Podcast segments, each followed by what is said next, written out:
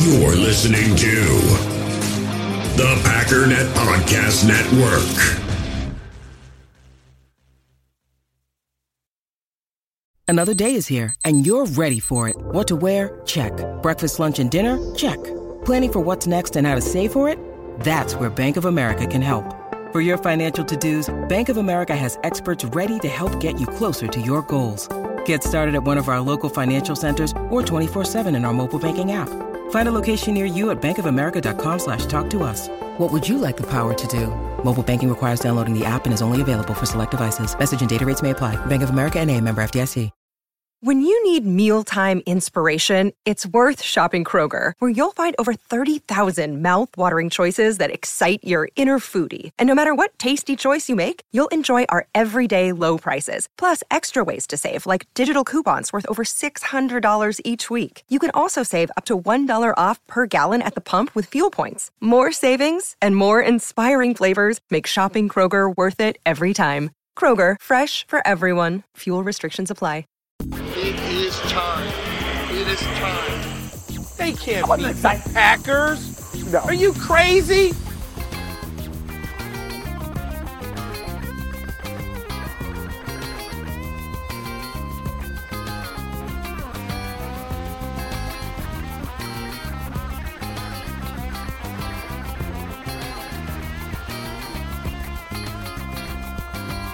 Welcome to Packernet. My name is JJ Lahey, and we are going to talk today about Jeff Hafley. But you're not going to hear it from me. Uh, I have two experts who are going to come in. Uh, one is a uh, longtime Ohio State reporter. Uh, you have met him before if you've been listening to me podcasting here on the Packernet Podcast Network for a number of years. Uh, and we're going to get his perspective on Jeff Hafley's time there. And we're going to immediately transition then and hear from a Boston College reporter. And uh, I think it'll be nice to put together sort of this linear timeline of the last five years for Jeff Hafley and examine scheme, examine his personality, tendencies, that kind of stuff. We're going to address some misconceptions misconceptions that are out there. And one of the things we're going to do as we talk to these two uh, really intelligent gentlemen is we're going to reference a couple of videos.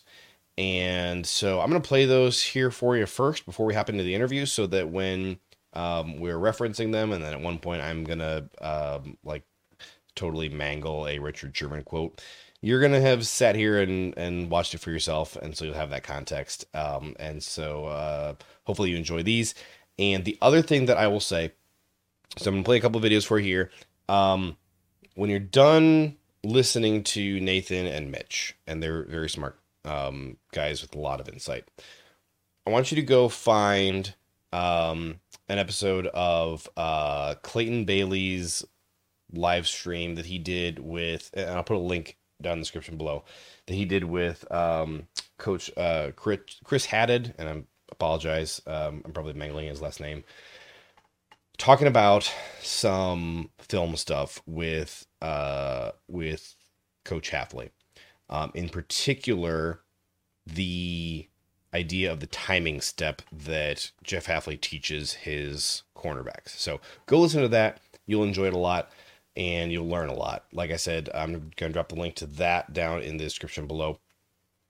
Um, if you are listening to this episode on Spotify or or um, Apple Podcasts or whatever, there is a video version of it. So you can go find that on Twitter and I believe on YouTube as well um, at Packernet Podcast. So go check those out.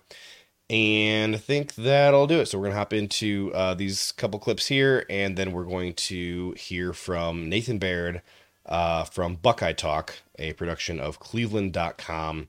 Nathan covers Ohio State football.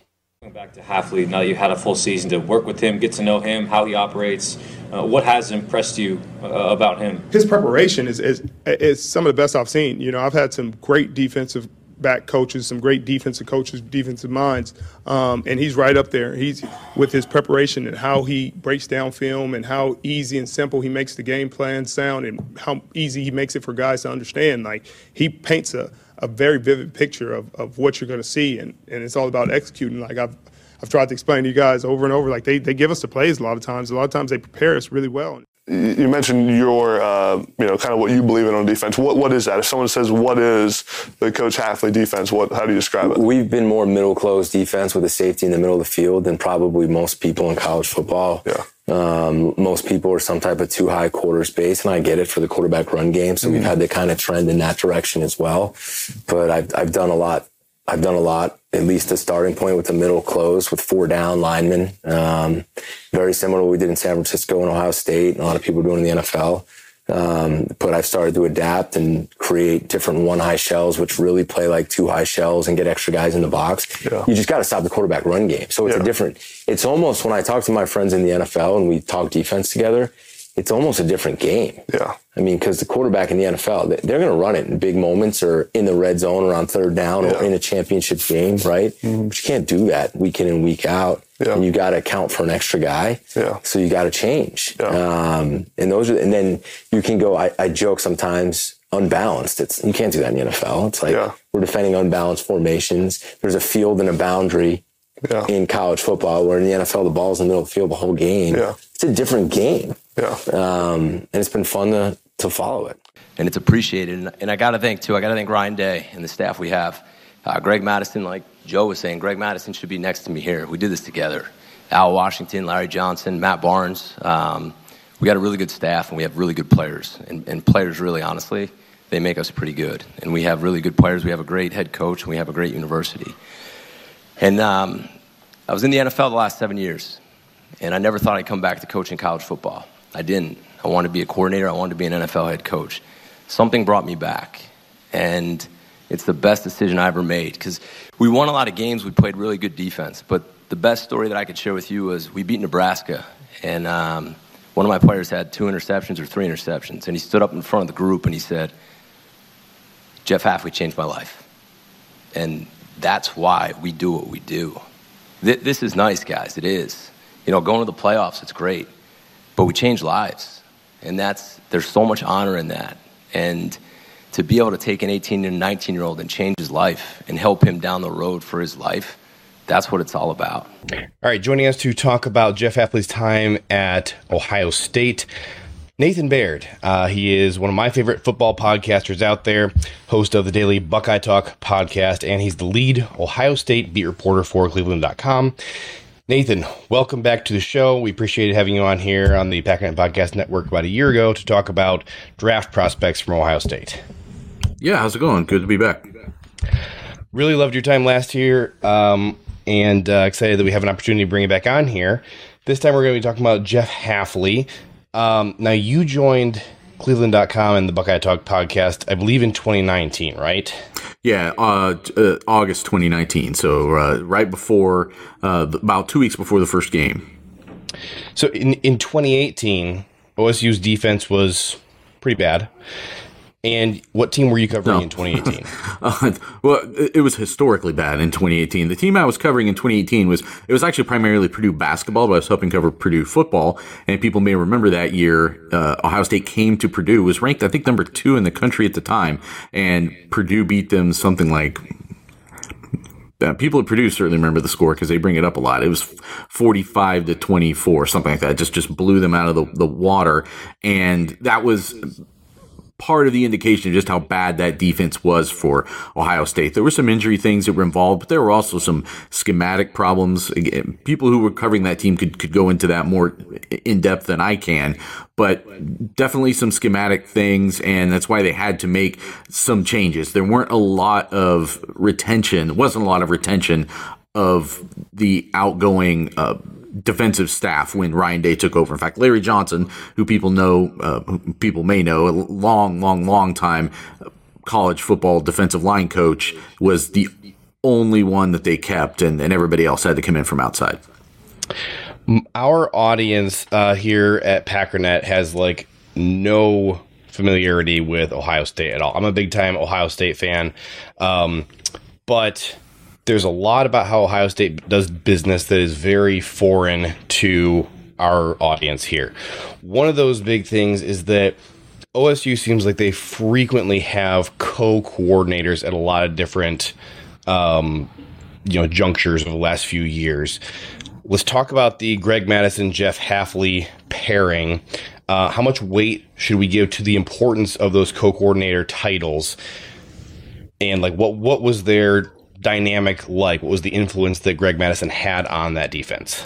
You know, it worked out really well. It was a version of what Ohio State has been doing on offense, or at least did on offense for the first uh, three or four seasons under Ryan Day, which is where you had Kevin Wilson, the former IU head coach, was technically the offensive coordinator, coordinator, even though Ryan Day was calling plays.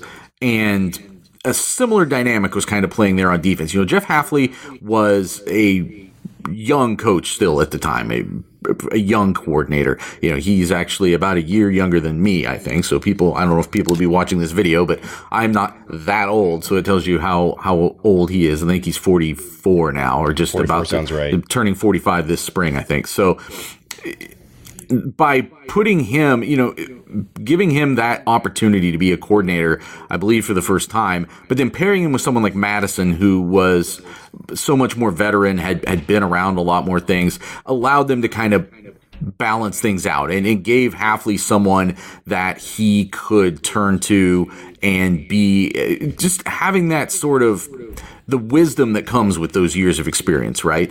And he was still the one calling the defense on game days. So Hafley that's was. the Hafley was, yeah. So that's the most important part of that.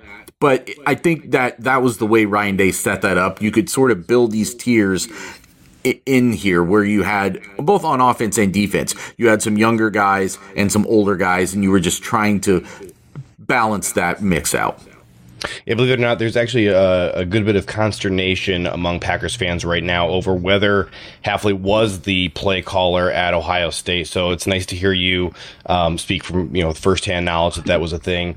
Um, would you say that this was Jeff Hafley's defense, or is it more fair to say like, well, they really were co-coordinators and it was both of them and it was both of their shared success, or was this really Jeff Hafley's defense with Mattison there? As like you know almost like the NFL equivalent, you know, like the assistant head coach title that you're just helping uh, Jeff Hafley out, you know, in the the veteran capacity. I think there was a, a share there in terms of probably you know building a game plan each week, but the, the true answer there is, is a little bit more nuanced. It goes back beyond to even I would call it Ryan Day's defense in some ways, but let me explain what I'm saying there because I don't want to lead your your your listeners in the wrong way. So Day and Hafley worked together with the 49ers Day's right the, before the head coach of Ohio. Ryan Day, yeah, I'm sorry. Ryan Day, the head coach, had worked together with the 49ers before um, for just like not that long. I think maybe they only overlapped one year on Chip Kelly's staff. Um, or- and I think that's the only time they worked together. I can't remember off the top As far of as my I head. know, it is. Yeah. But they, they, they had a history together. Um, Ryan Day was familiar with him. They had made a connection to the point where being again younger coaches, you start having conversations about like, well, someday when I'm a head coach, this is how I want my staff to be, and this is the kind of defense I want to run. And for Day, he came here to Ohio State a believer in running a like a cover one, like a single high safety defense. And that's what he wanted run here. And it took some a couple years into it, uh, some failures and hiring Jim Knowles to come in as a defensive coordinator and just fully turning things over to him to kind of get them away from that system. But as far as for 2019, when he brought Jeff Hafley in, he wanted, like Ryan Day said, this is the defense that I want. I want to be running a single high safety defense. And it worked perfectly for Ohio State that year, partially because you can go back and look at that defensive alignment. You had Jeff Okudah, who I know things have not gone great for him in the NFL, but he was the number three overall pick in the draft, and it was for a reason because he was an excellent cornerback in college, uh, All American, like unanimous All American, I think, after that third year. On the other side, you had Damon Arnette, who things have gone even worse for in the NFL. In fact, he's not even in the NFL anymore for some personal reasons, but he was a first round draft pick of the Raiders coming out of that year.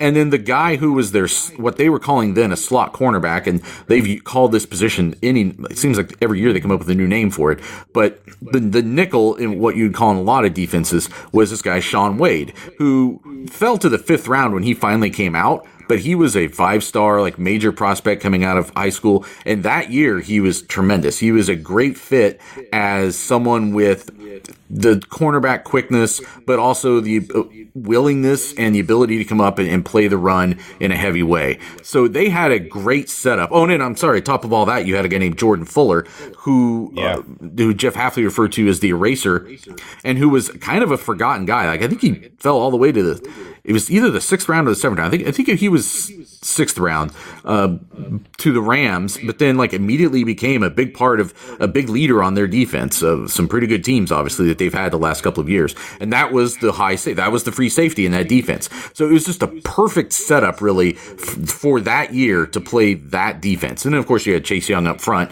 make causing quarterbacks all sorts of problems, which also helps the secondary. So it was a it was a very fortuitous mix, I think, of some better schematic ideas coming in and being taught better. And mm. that's not just Hafley. That was, I think, you know, other assistant coaches that came in at the same time had some success there.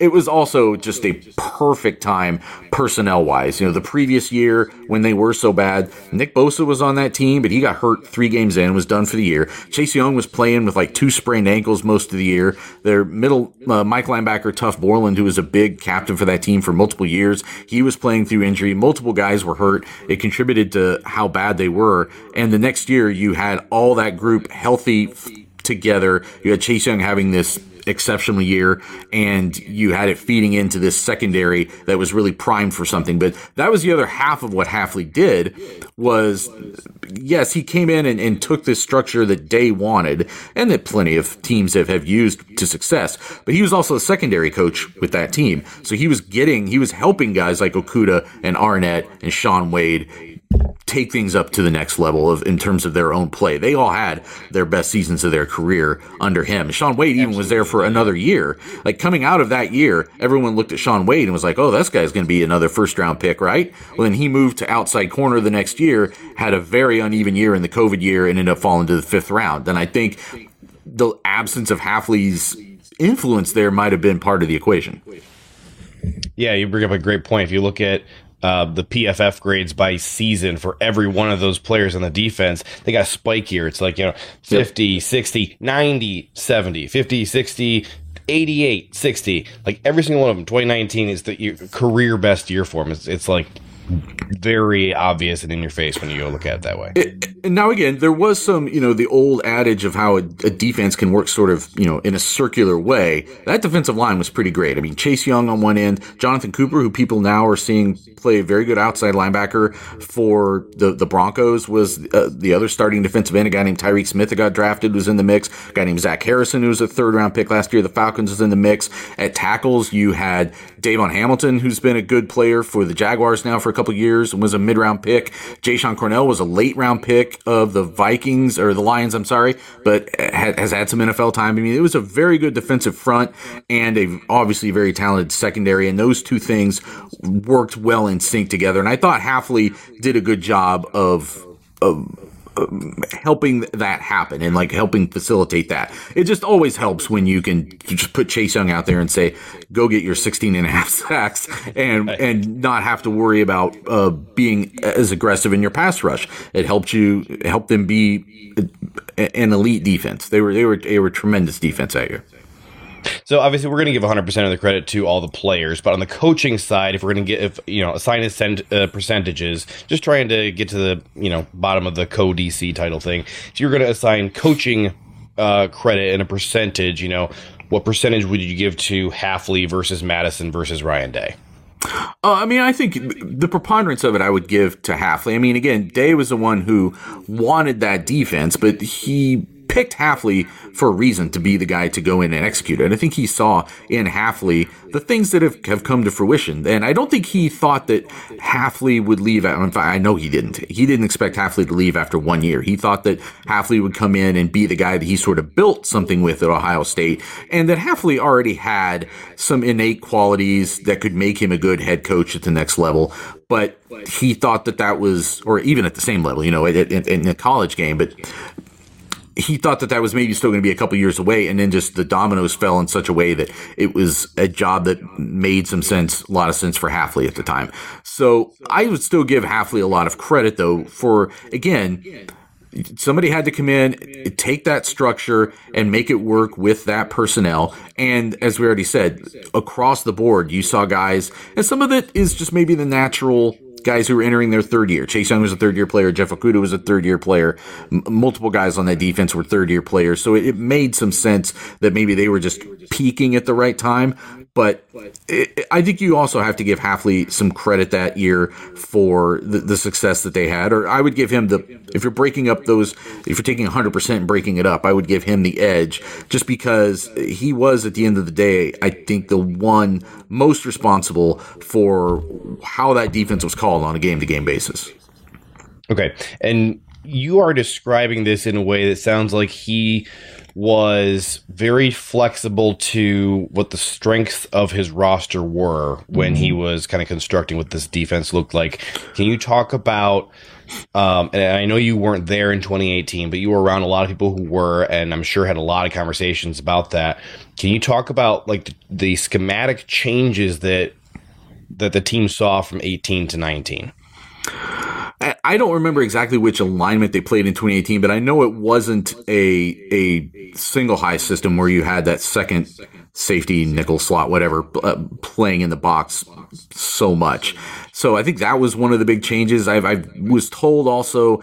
I think that the the linebacker coaching that was happening that year was subpar, and they made a change there. There's a reason why they didn't bring uh, that guy back. They brought in Al Washington, who's now the defensive line coach at. Mm-hmm. Uh, uh, Notre Dame, but is also uh, is a former Boston College player and is now one of the guys in the mix to potentially succeed Hafley. if you listen to the, the speculation that's out there. And oh, that was, I think, an important change. They had a guy named Malik Harrison, who's been a good uh, linebacker for the Ravens here the last few years. Another mid round pick was a just a stud as as the will linebacker on that team. You got a guy named Pete Werner, who was sort of this. Werner, yeah, uh, Pete Werner was an incredibly important player on that defense, and I don't know. I, I uh, uh, even though I have sort of followed the Bears throughout my life, I don't can't say I know the Packers roster that well right now. But if you have someone at like he was a tremendous Sam linebacker that year. He ended up moving inside to Will for his for the COVID year in 2020, and that's what propelled him into the NFL. Uh, but as the Sam that year, they were able to really utilize him as a guy who was so versatile in that defense that even when you were playing safeties down in the box, I mean there were there were times when maybe you're blitzing a safety and now he's going back dropping back quickly in coverage to take that spot. You know what I mean? Like it, he was a really key piece of what they were doing, and that was uh, a, a, defense that was still playing three linebackers, which is something that they don't do anymore. So, I I think that the biggest change, health was a factor, but I do think that Hafley and Day coming in with a with a specific scheme, eh, sometimes it's just that you settle on an identity and you go out and execute it. And I think that that's what happened in 2019 as opposed to 2018, where I don't know if if the whole thing, if everybody was on the same page. It feels like that 2019 group everybody was definitely on the same page. Had Larry Johnson. He is a four man front defensive line coach. That is what he has staked his whole career on. Ryan Day wanted forward down linemen. That was that's part of that structure. He wanted that. You know, you had a guy come in in Washington who it didn't end up working out long term for him at Ohio State, but he was able to get more out of those linebackers by coaching them in a way that fit with the entire defensive concept than what they were getting before. Just a bunch of little things like that. And it, when you, that speaks, I think, to Hafley's what propelled him to be a head coach, frankly, so quickly is some of it is consensus building. Some of it is coming in and taking authority and saying, this is what we're doing and this is how we're doing it and, and delegating responsibilities beyond that. So that'll obviously be a big part of what he's now asked to do as the, the leader of this defense. Yeah, very impressive for such a young guy too to come in with that kind of gravitas and and pulled people together towards such a cohesive vision. Um, and uh, I got some questions about the linebackers, um, but I want to take a five second detour and talk about Al Washington, um, just because Packers are going to be looking for a lot of position coaches, and obviously, you know, there's going to be the first place you're going to look is who's worked with Jeff Hafley in the past. Al Washington, it seemed like the, the big reason why it didn't work out for him at Ohio State was recruiting related yeah. more than anything. So that was um, a factor. But but it also has felt in big ways, at least after 2019, that the linebackers he coached at Ohio State have kind of gone on to be a little more successful in the NFL than it felt like they were at Ohio State. That's my perspective. Do you agree with that, or do you think I'm off base there? No, I think there is some some truth to that. We knew uh, Harrison was a known quantity for 2019, and, and that has worked out as I think most expected. With Pete Werner, he, again, he started in that that Sam linebacker role. They moved him inside to the Will role in 2020, and I think you saw that that wasn't a expected translation transition at the time uh, until we like got into spring and saw what they were doing. And then it started to make sense to us that he had the kind of athleticism that you want from a guy who's going to be given that much responsibility to chase guys down.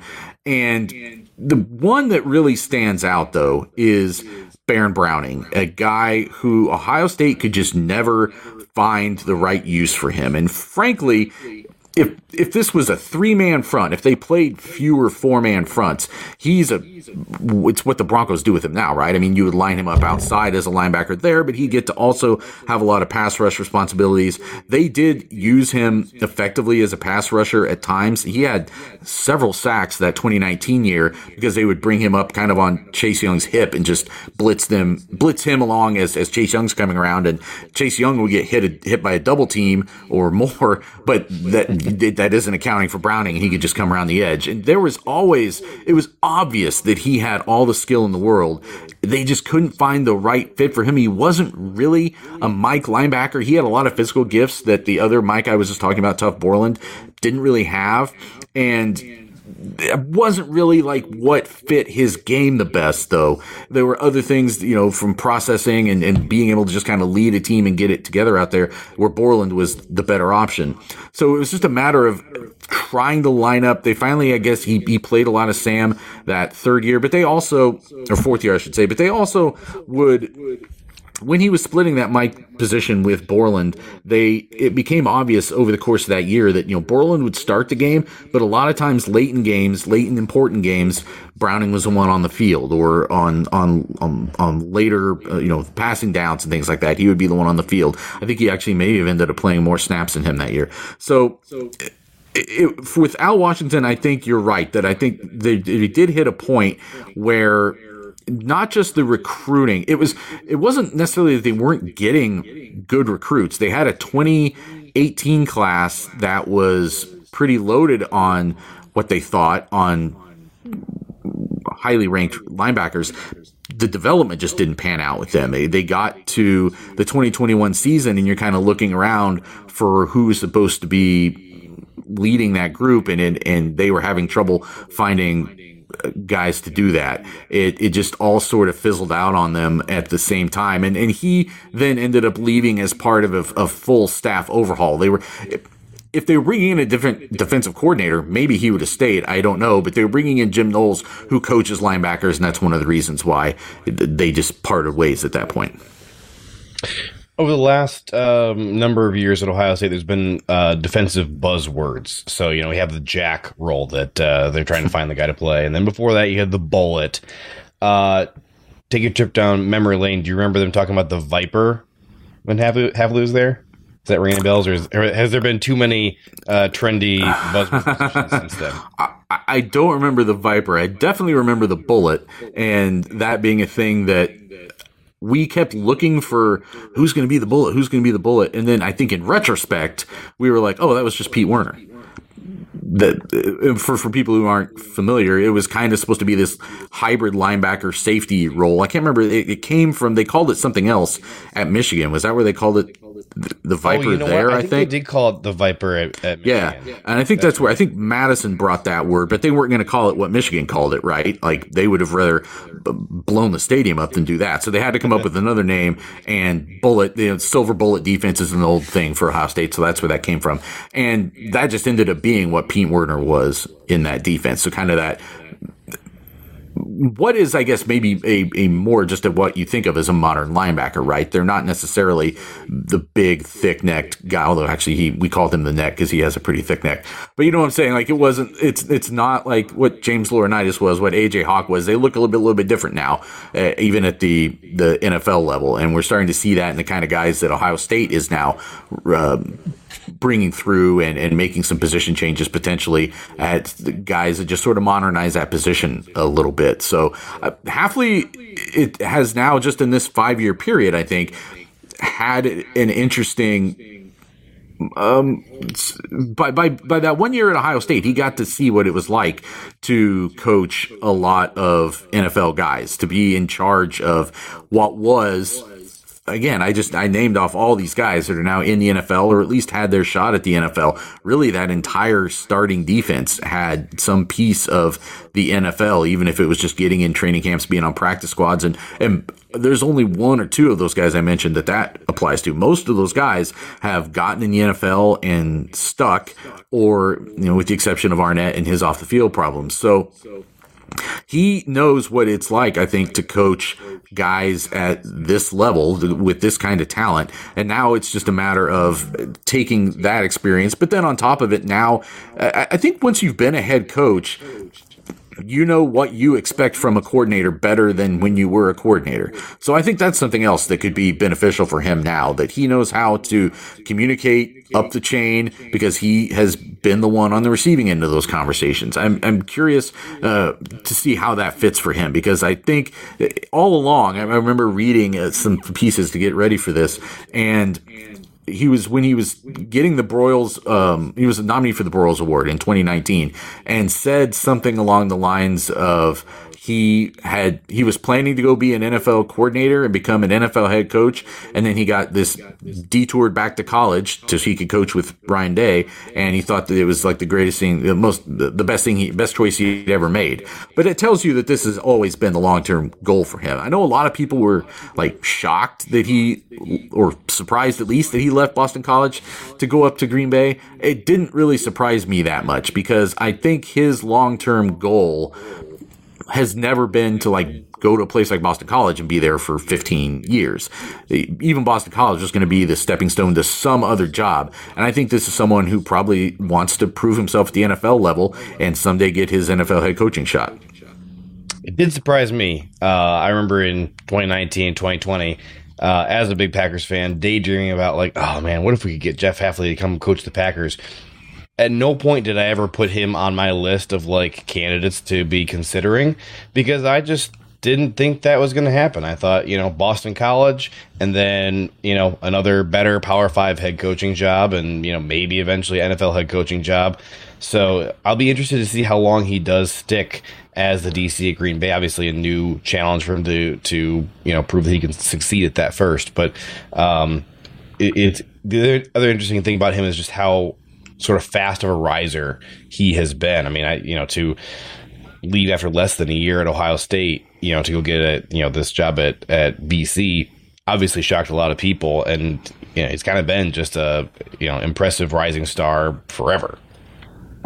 Yeah, I don't know if I would say like the Boston College thing has been a little uneven, right? I mean, it, not that it's a place where you expect to go and win 10 games a year, but they seem like they might have plateaued a little bit. So that also played into the timing too of, of probably why this is a good time for him to make this move. It's it's a place that a, a, a franchise in Green Bay that you know has some stability and has some pieces that you can win right away, and you know that it at least buys you a few years. Whereas at Boston College, even though they've been like a bowl team, it hasn't really broken through to a- another level beyond like that six win, maybe seven win level. So, was that going to be something that he could keep doing for long term, or was this the right time to make this jump? Because I think maybe you disagree, but I think I would rather. I think you're better off trying to make the jump from NFL coordinator to NFL head coach than college head coach to NFL head coach. I think there it's just that's a more seamless transition. So if that is your long term goal, which I, I have always thought it was, then I think this this makes a lot of sense for him. Packers have um, somewhere in the neighborhood of 11 first round picks on their defense. Um, they've invested just an in, absurd amount of capital into that defense with like piddling results. And like on a player by player basis, I can go through and like I like a lot. I like the individual players, and a lot of them have been you know former Pro Bowlers, All Pros, whatever but they're they're not just they're just not gelling together and it doesn't feel like the Packers are getting the most out of their guys, which is a frustrating thing. It, that one year at Ohio State in 2019, it seemed like everybody had their career best year. Um, you know, we saw that with your Chicago Bears in 2018. Every defender had the best year of their career at the same time. So, getting the most out of the guys is a number one priority here for the Jeff Hafley hire. Um, can you talk about what you observed of Hafley as a teacher? Uh, especially, you know, you talked about him, his involvement in, in the secondary. Talk about what you know of him as a teacher of those young players and what they thought. So, Hafley did, I guess, like I said, inherit a talented group there, and guys who were considered, you know, NFL players and, and first round picks, a couple of them in that secondary. And those guys had also been taught, recruited, developed by Kerry Coombs, who had a long history of success at Ohio State as a secondary coach, and then now is with the Titans, I think, doing similar things in the NFL. So that no, I'm sorry, he's at Cincinnati now, but he he had been at he had been at the Titans. Um, he's at Cincinnati uh, University of Cincinnati now, but he had been with the Titans before he came back to yeah he had been with the Titans before he came back to Ohio State as as def- as the replacement, uh, the successor to Hafley as defensive coordinator. That didn't go that great, but more to the point, like he he he develops guys well. Like he had done it for years and years. All those first round NFL um, cornerbacks at Ohio State produced for seemingly like a, an endless string of them there for several years. Those were all Kerry Coombs guys, and Arnette and and and Okudah were Kerry Coombs guys too. So he did inherit a good situation there. I don't think you can't ignore that. All I know is that again, not having covered that 2018 team, when talking to those guys in 2019, they all said that Hafley's influence made a difference. You know, his perspective on the game, his way of teaching them. I think I remember Damon Arnette specifically saying that the way that Jeff Hafley probably like changed his career just from the way that he came in and was able to just give him a couple of tips the way that not just some of it is about how he contorted himself and like and and, and approached the job but then also just the way that he would watch film and see things on the field that Hafley kind of sometimes just a new voice even if the other guy is doing a good job sometimes a new voice can help. So I he definitely had an influence. He was only here for the one year, but he had an influence at least on those guys doing their jobs. Now the problem with the transition from 2019 to 2020 was that Fuller went to the NFL draft, Okudah went to the NFL draft, Arnette went to the NFL draft, and Shaun Wade changed positions to something that wasn't necessarily a better fit for him. And all of a sudden, the secondary was a problem in 2020. But I don't really put that on Hafley that much for problems or, or his inability to develop that group because you had there were cornerback recruiting issues that went back. I'm going to get two in the weeds here for Ohio State, but the cornerback recruiting issues that dated a couple years before that that started to come to fruition in 2020, and they had to just kind of try to figure it out on the fly.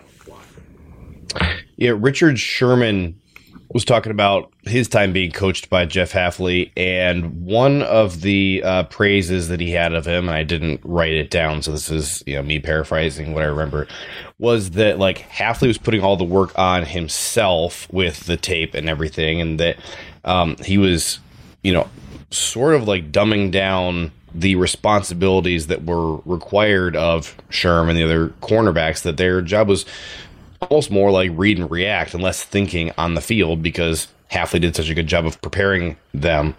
Um, does hearing that you know resonate with uh, any of the stuff that you remember those uh, defensive backs talking about about their time studying under Hafley at Ohio State? Yeah, I, again, I think it was just that you had someone coming in with a obvious, with with with an immediate NFL connection, like a guy who was coming in, and that that resonates with these guys at the college level. Like if you were a proven NFL coach you have a proven NFL background that, and Hafley hadn't been in the NFL long. Like that, I think that might, that was his first NFL job, right? With the, the 49ers. Like he was, he has been mostly a college coach a in his career. coach with the, the Browns and the Buccaneers okay. before that. Okay. Yeah, that's right. That's right. That's right. Um, but I think that those things definitely resonate with college guys because that's where they want to get.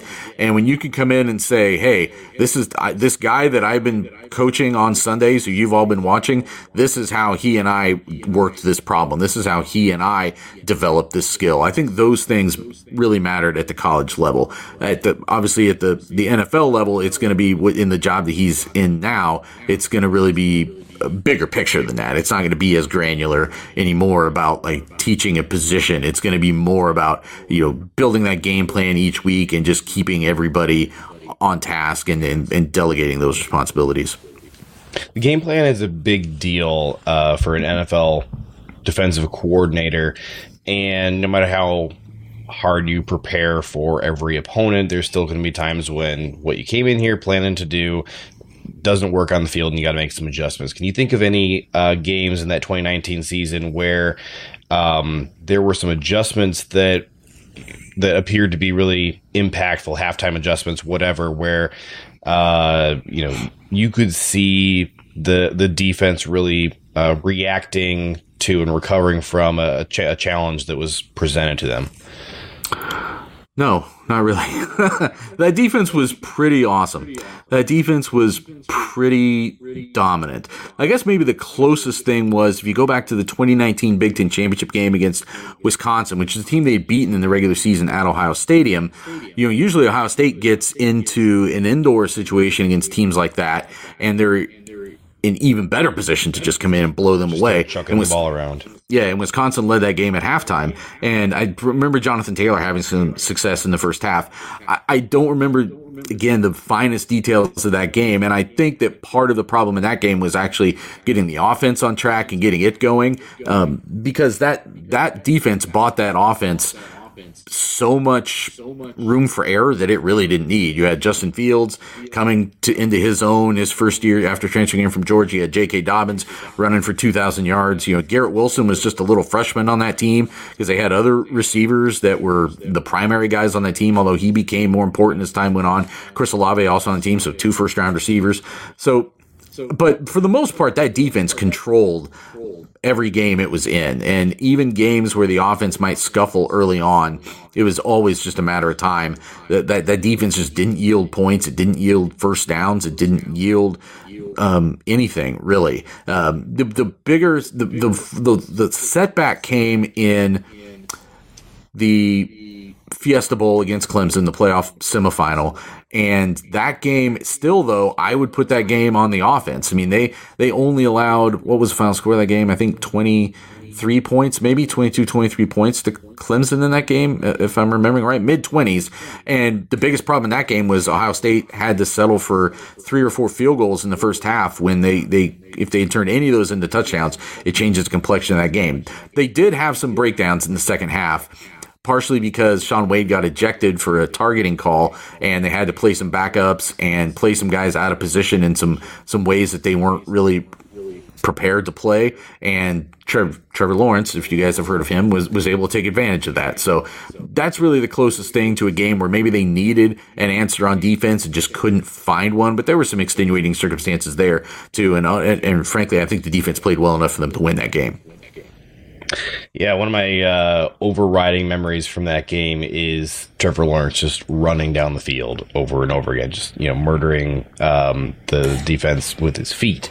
Um, and the interesting thing, you know, is I there's a uh, interview just from the last few weeks of Jeff Hafley uh, talking with somebody over at Boston College, uh, media member there, about his uh, single high philosophy and, and talking about how you know it's so important to him to neutralize the QB run game.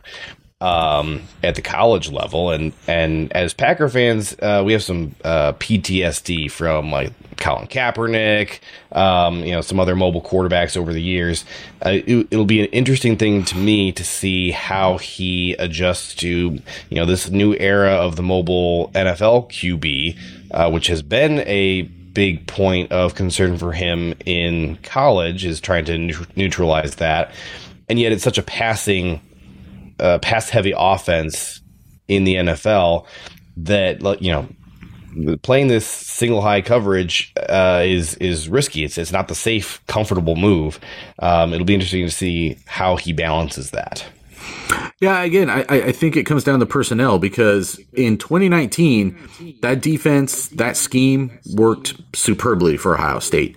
But again, they had a generational edge rusher. They had first round talents at both cornerback positions. They had an underrated guy at, at that free safety, a veteran guy who had uh, just a lot of smarts and um, had been through the year before when things didn't go well and was frankly one of the reasons why it didn't go well at times. I think Jordan Fuller was just had some some struggles in 2018 and all of a sudden in 2019 with Hafley's influence, he was just a much more solid player at the back end of that defense. So I think it, it, it personnel is going to be a thing here and you again, you know the personnel better than I. You, as you said, the Packers have have clearly assembled some defensive talent here. I think it's just a matter of does it is is it the right fit for that scheme? And if not, do you make some adjustments? Again, in 2019, Ryan Day was adamant that they were going to run that that scheme. That was the scheme that he wanted for his program. And they, interesting. After all those guys left in 2019, he was adamant they were going to keep it for 2020. And it, you know, worked well enough to get them to the national championship game, but you can go back and see places where the cracks were showing. And in 2021, it, it kind of fell apart. I mean, they were still 11 and 2 that year. It wasn't a disaster, but they didn't, you know, they lost to Michigan for the first time in forever and uh, lost another game at home to Oregon. And defense was a problem all season for them, just being able to play consistently on defense. So, so I think that if, here, even if that is his base philosophy, I think you'll see a broader approach to defense than probably what he was allowed to do for, for that season at Ohio State. Seemed like one of the big keys to defensive line success for that 2019 team was interior pressure, just collapsing the pocket to allow Chase Young to uh, feast. Is is is that assessment that I have? Does it strike uh, you know resonate with you? And uh, you know, can you tell me about the uh, defensive uh, tackles that that Ohio State had that year? Yeah, they had a three man rotation at tackle. Uh, the two guys I mentioned earlier, uh, Davon Hamilton, Jashon Cornell, and then the third guy, uh, BB Landers.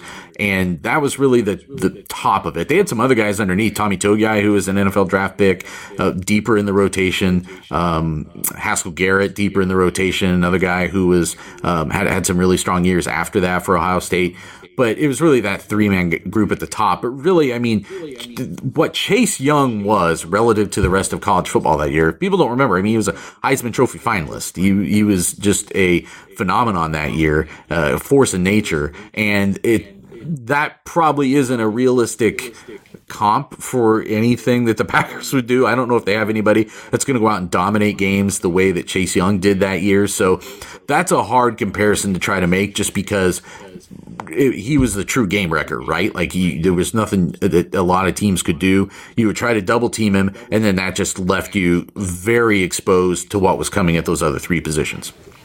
A little bit like asking somebody to run the Rams defense without Aaron Donald. Yeah, maybe. I mean, I'm sure that I mean, I mean every team has its its guys, but yeah, uh, Ohio State definitely saw has seen the effects ever since then of not really having an elite edge rusher like that, a guy who just piles up sacks like that, and the influence that that how that resonates through the rest of the defense. So if the Packers have uh, someone like that that they feel like they can unleash, uh, that that'll make that'll make it better. But that, that's true of whoever uh, they're bringing in as coordinator. Packers have had 11 draft picks in each of the last three years, and, and they stack multiple draft picks um, and a bunch of other years as well to get beyond just the you know your normal seven. Um, it's kind of crazy with how many guys the uh, Buckeyes have sent to the NFL and how many draft picks they've had. That the only Buckeye on the Packers roster right now is Josh Myers, um, but there are uh, four guys, uh, sorry, five guys in this upcoming draft class who the Packers realistically could have a chance at drafting. At Mike Hall, Tommy Eichenberg, and Josh Proctor on the defensive side of the ball. Uh, Mike Hall in particular is is intriguing to me. Can you talk about uh, your thoughts about fit for those three guys in the NFL? The interesting thing um, for a lot of us too is that Josh Proctor did play for Jeff Hafley and, and played mm-hmm. a, a, decent number of snaps that year as well. So uh, thoughts on those those three defensive guys? Yeah, Proctor was the reserve free safety behind Jordan Fuller that year, and he actually was the one that they asked to play out of uh, position a little bit in that game against Clemson. They went away from the single high to playing a little bit more two safety looks that year or that game, but it was a position that Proctor hadn't played all season, and it just it, it didn't really help. Didn't go that well. Uh, Hall is you're right. I mean, he's the of those guys the most intriguing high end NFL talent to me. I think all three of those guys can can be on rosters. But Hall, uh, you brought you brought up Aaron Donald. They call him his teammates call him Baby Aaron Donald, and now that never resonated in such a way that he broke through to like you know some kind of All American stat performance. But if you want to go, and I think for for a college game, the PFF grades are a little bit sketchier, frankly, than they are for for the NFL. But you can go back and look and see like the where he gets credit for really high grades for creating pressure, um, getting a lot of hurries on the interior. He, I think, is going to be a, a, three tech at this next level. He is just a little bit more of a like lean body. He's not really a run stuffer necessarily. He's more of a penetrator guy who gets in the backfield and can make plays there. But was just kind of burst onto the scene at the start of the 2022 year and had had some really huge games. There was a game where against Michigan State where he been battling some injuries. He only played like eight snaps and had two and a half sacks or something like that. Like so, he's had some some real bang for the buck performances, and uh, he is, I think, someone who could um, make a pretty quick impact in the NFL. I just think the talent's there. He just had a really good Senior Bowl uh, week at the Senior Bowl and was named like the outstanding defensive lineman down there by the other offensive linemen. So that that all points to I think him being probably a second day guy in the draft who could could make a, a quick impact. Eichenberg is a kind of quintessential middle linebacker at, at this level, at the college level and a really cerebral guy. Uh, Jim Knowles' defense when he came in really turned him into a, like kind of a downhill weapon and uh, brought out this, the, the two best years of his career by far. And then Proctor has always had these playmaking skills. We just weren't sure it was ever going to fully come together for him. He broke his leg at the start of the 21 season. He started the 2022 season and one play in got benched for missing a tackle and just never got his job back because Ohio State has a guy there named Lathan Ransom who's going to be in the NFL probably after next next year. And he came back sort of surprisingly for this sixth year and then put together a really solid year. So, I think all three of those guys are uh, potentially guys who could help NFL teams. I, I Proctor's fit is probably.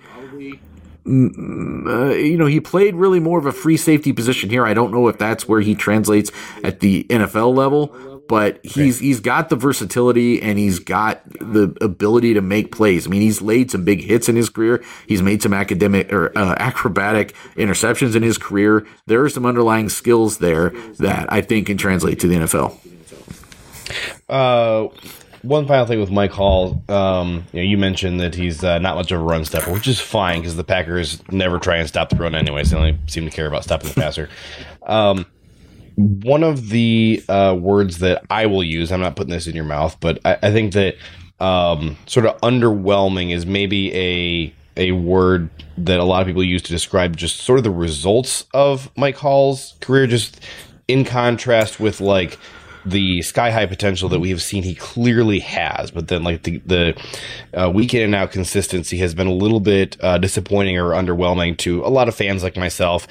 Um, if you do see any of that, what would you say is like the biggest thing for him to uh, sort of improve to reach that potential? Is it just like physical development and conditioning? Like he's got to keep growing up physically and and and get to where he can withstand a full season, or is it more like uh, you know technique and and learning stuff that that really isn't quite connecting for him? I, I, think both of those things, you know, in a perfect world, I think he would have come back to Ohio State for another year. And it's not because he wasn't excellent. It's just that, like those things you're saying, I don't think the performance was as consistent as what you would have looked for from a guy who was a, a, clear NFL draft pick. He's got, you know, some family things that I think have pushed him t- to come out early. And like I said, I think he'll be a, day two pick, and I, I, I think he's got a long term future. Uh, he came to Ohio State as a, a pretty highly ranked prospect, like top 50 ish prospect, and didn't play at all that first year, partially because they had some other veterans on the interior. But also, like, I just don't think he was ready for that yet. And I think he took that initiative to get his body right and, and get on the field and, and start making the impact that he did. Like, we heard it building. Like, we were told, like, okay, this is going to be a thing as, you know, coming through out of the spring into the summer into the fall camp. And then he had a really important big night in that season opening win over Notre Dame in 2022, and that kind of put him on the map, and he built from there. So the whole defensive line, it, it's for Ohio State. It, it's you could use the word underwhelming in some ways, even though they have a couple other guys that are future NFL guys, Jack Sawyer, JT Tuimoloau. Um, Tyleik Williams had a fantastic year as a defensive tackle. These are all names that you'll be talking about a year from now when this pretty much this entire Ohio State defense is going to the NFL combine probably because they all decided to come back for an extra year.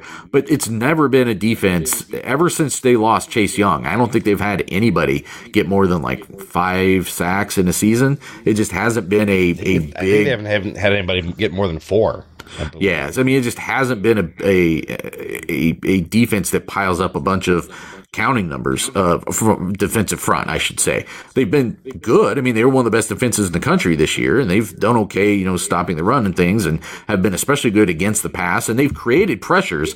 It just they haven't been getting home. And I think Hall has been both a part of creating the pressures, but also a part of one of the guys who wasn't getting home as often as he wanted to. I think that would have been maybe the next step for him. If he had also joined this group of everybody was coming back for another year, I think people would have projected a pretty big year for him uh, as as in his fourth year. But it also works together, right? Like the the way it should work is the guys on the outside creating the pressure, and then the guy on the inside can clean it up, and then vice versa. You know, you get the penetration that forces somebody outside into the waiting arms of a of a rush end. And for whatever reason, Ohio State just hasn't been able to get that formula together as even as much defensive line talent as they've had.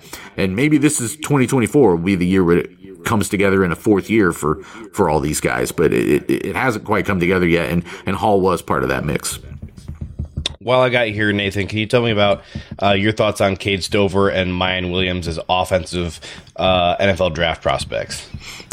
Williams is, is a little bit hard to peg right now. I, I, know there are people at Ohio State that two or three years ago thought, oh, that guy's going to be a draft pick, like that, that you just watch. And he had some really good results. In 2022, TreVeyon Henderson, the lead back for Ohio State, was hurt a lot. Miyan Williams had to pick up that slack, ended up you know, averaging somewhere up around I think seven yards a carry for the year. Now he had he has had his own injury issues too, and that's a concern I think as you look ahead to him in the NFL. He doesn't have a lot of tread uh, taken off the tires yet. I mean, again, because he's been sort of a part time player or not never the full time like bell cow starter for Ohio State, but has had enough different injury things pop up that um, that maybe be a battle for him to continue to stay healthy in the NFL. Stover uh, came to Ohio State without really a position. He's he bounced around for a long time before they finally decided like, no, you are a tight end. And these past two years, he really flourished. And for people who follow Ohio State football, they know that tight end is a position that doesn't necessarily get the ball a lot, but these past two years for both CJ Stroud and then Kyle McCord uh, in 2023, he became a really important receiver, a really important uh, guy to not just really check down to, but a guy that you could um, target downfield in important ways. And I think he still has a ways to go as a blocker in terms of at the NFL level, but a, a, a guy who you can use as a receiving threat, I think that's there on the table for him pretty quickly in the NFL. Very cool. Thank you so much, Nathan, for your time here today. Uh, everybody follow Nathan on Twitter or X at NW Baird, B A I R D. Listen to Buckeye Talk uh, with Cleveland.com and do read Cleveland.com. Nathan, thank you for your time. Appreciate you. Sure thing. Thanks a lot.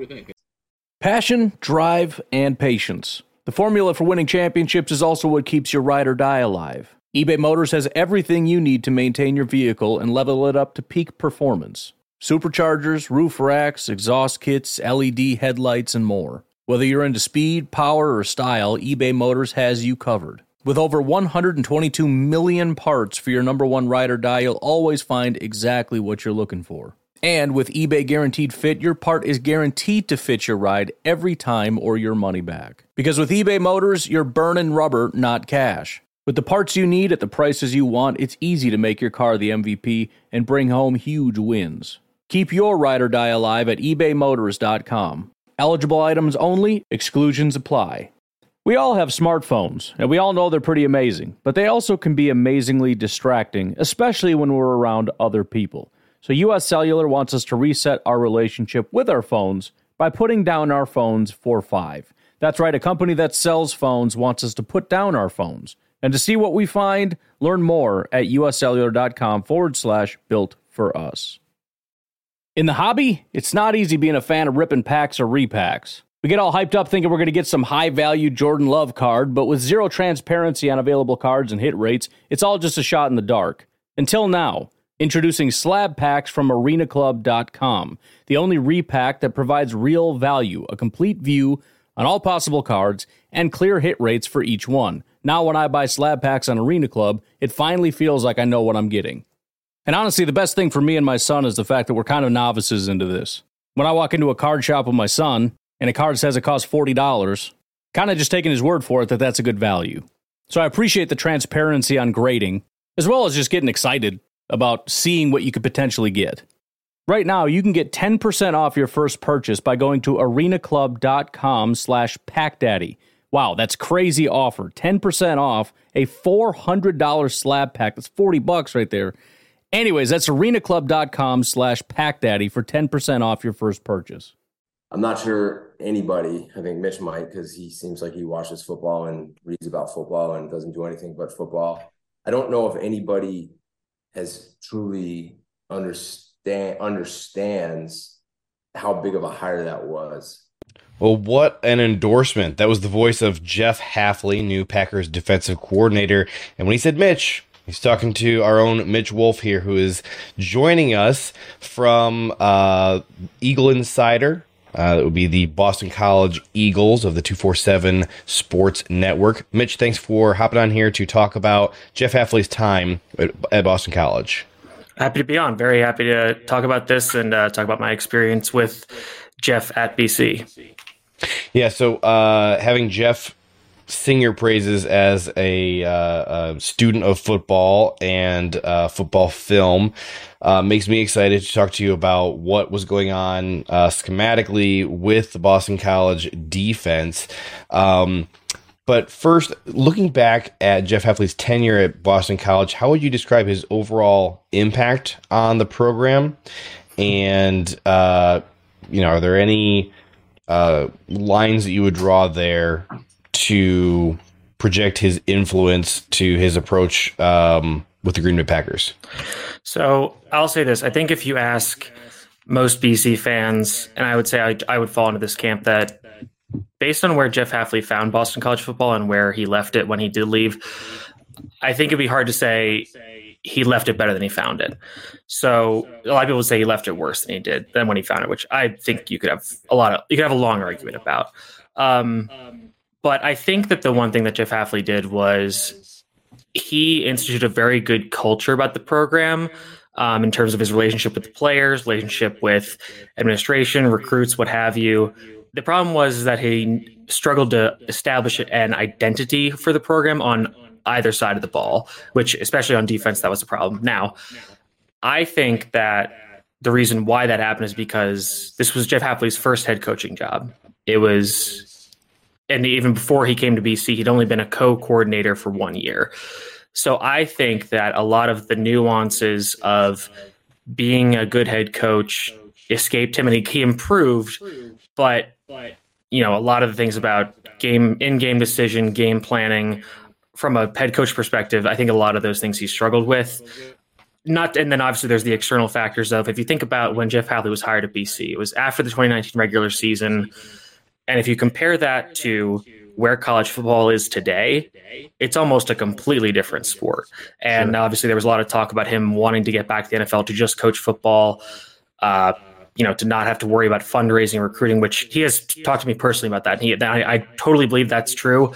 I do also think that he made this move because he was concerned that if this upcoming season didn't go well for him, he would be fired and then basically the opportunity to get back to the NFL, especially as a coordinator, would not present itself in the near future. Yeah, he talked, um, as we just heard on our, our last interview with Nathan Baird, that he mentioned in his uh, uh, Broyles Award nomination speech that NFL defensive coordinator and maybe NFL head coach is his long term goal that he's he's driving towards. So I can see where that would um, concern him. The idea of like, hey, you know, I was succeeding as a defensive coordinator. Uh, the uh, head coaching thing here at Boston College is not going, uh, you know, maybe according to plan. I want to make sure that I adjust course now while I still mm-hmm. have capacity to do so and have have um, the opportunity to go tackle a a challenge that I think I can succeed in. So that, that makes a lot of sense. And I think if you listen to a lot of what people have said about him, I know that that clip from Richard Sherman was going around and him mm-hmm. talking about Hafley as, as a guy who has great preparation. I think that that is definitely true for a position group, for a defense, even. Um, very attention to detail uh, attention to detail was is huge for him. He's a very positive guy very much like power positivity like always looking at the bright side and not necessarily like naive or overly optimistic but just like you know manifesting good results with that positivity um, and always looking to improve. And i think that that's one, some of the things that do make him a very good and effective coach. But like i said a big again big reason why was because of how college football has shifted. But some of these more things where you just need more reps as being head coach he just didn't have them. I think that's why the results didn't turn out the way that he wanted and fans of bc wanted honestly. Yeah it seemed like a personal frustration of his has been how much of his job has been being the head coach of a modern college football program. And that it's getting in the way of his ability to just go do what he wants to do, which is be a football coach. Mm-hmm. Yeah, I would absolutely agree with that. Despite being the head coach, how involved was Jeff Hafley in the defense at Boston College, and how much, in your opinion, did he retain his defensive philosophy from his Ohio State days? So I I'm pretty confident he did not call plays uh, at pretty much at any time when he was uh, the head coach. Uh, Tem Lukabu, who was the defensive coordinator for the first two, three years, uh, held those duties. And then this past year was a bit of a weird scenario where Tem Lukabu left to be an NFL position coach, which I think kind of pre presaged Hafley leaving. And then yeah. there were co coordinators. Um, one of them was Aazaar Abdul Rahim, who left to go be Maryland's defensive coordinator and defensive backs coach. I feel like he might have had play calling duties. And then the other co coordinator was Sean Duggan, who was a linebackers coach and had actually played at BC in the past. But, but if you have watched Ohio State in 2019 and you watch what BC's defense looked like over the last few years, there's definitely a lot of overlap in terms of schematics. Uh, okay. The big one being single high defenses. So one deep safety in the middle of the field uh, and coverages go along with that. So cover one and cover three, and then a lot of man coverage. Um, let me, I have some stats for this. So during Hafley's tenure, the four seasons from 2020 to 2023, Boston College ran man coverage on 43% of their snaps, which was the fourth highest rate in college football. And just to compare uh, to Joe Barry, the exiting defensive coordinator, in his three years as defensive coordinator for the Packers, he ran man coverage 20.6% of snaps, which was 27th in the NFL during that time. So huge shift. And along with side with that, Hafley has talked a lot about how much he loves to run press man coverage. So getting defenders up in the face of receivers, disrupting their timing so that uh, the quarterback can't just have those easy access throws. And I, am talking to Hafley, his general philosophy, specifically regarding defense and pass coverage, is we want to make the quarterback consistently make difficult throws, and namely deep down the field and to the outside. We don't want to allow quick, easy throws over the middle that can then turn into big YAC opportunities. Essentially, we're going to make you throw deep and outside. If you're a good enough quarterback and you can consistently do that, then more power to you. Like you, you know, we'll we'll deal with it, and that does lead to some explosive plays issues. But again, like part, and then you know, if you compare his defensive stats at Ohio State versus BC, at BC, generally I would say below average in most departments, but at Ohio State was elite. So it's kind of a talent versus scheme discussion you have here. So I think it's right. the result. The general results are probably somewhere in the middle, where if you have good enough talent, you can run this scheme. And generally, with man coverage, a more man heavy scheme that's more aggressive, you want to have better players and better athletes, which he didn't necessarily have all the time at BC.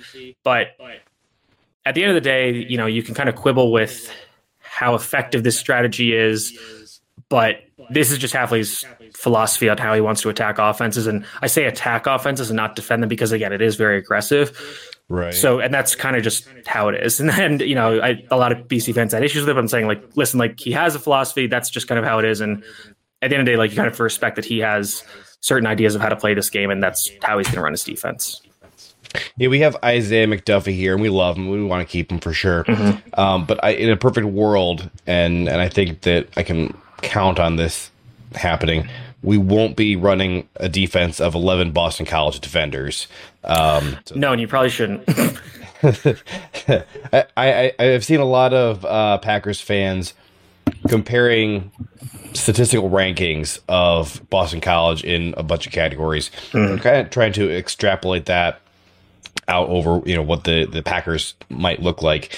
Um, and and so a big question for me is how much of this defense at Boston College you, you talked about schematically, but on, on a, a removing removing the overarching philosophy from the picture and just talking about like the the execution and the game planning and and teaching and everything how much of the Boston College defense do you think is Jeff Hafley versus Tem Lukabu slash the two co-coordinators this past year? I mean, do, do you think that this should be an accurate representation of like the results that you think might carry over, or is this like, hey, listen, uh, Jeff provided the overall philosophy and said, now go do because I got to go uh, schmooze donors and go recruit and you know all the all these other things. I think this. I think the schematic. I think the schematics definitely translate. I think you'd be a little harder to extrapolate all the results, but I think that this is definitely like his defensive scheme, and he's known Tem Lukabu for a while, so I think they're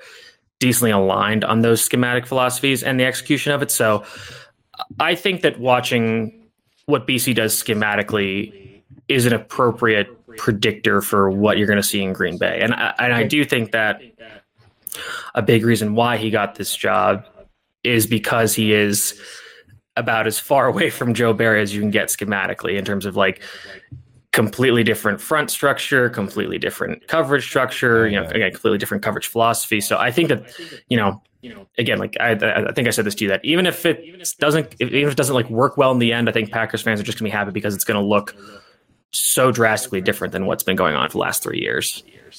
So, in your view, Tem Lukabu didn't have like a ton of independence here. That that he was still working pretty closely with with Jeff as far. as Yeah. Oh, yeah, for sure. Yeah, I think I think, and this past year, because of Lukabu leaving, Jeff said he he talked about getting more involved with the defense, which had mixed results, and it's it's kind of hard to parse out how effective they were because 2023 was a very strange season for BC because they started off uh, one and three with their one win coming close against Holy Cross, an FCS opponent, a good FCS team, but and then barely losing to Florida State, getting blown out by Louisville, and then they had a five game winning streak where the defense played a lot better and they used a lot more diverse coverages, a lot more aggressive blitzing.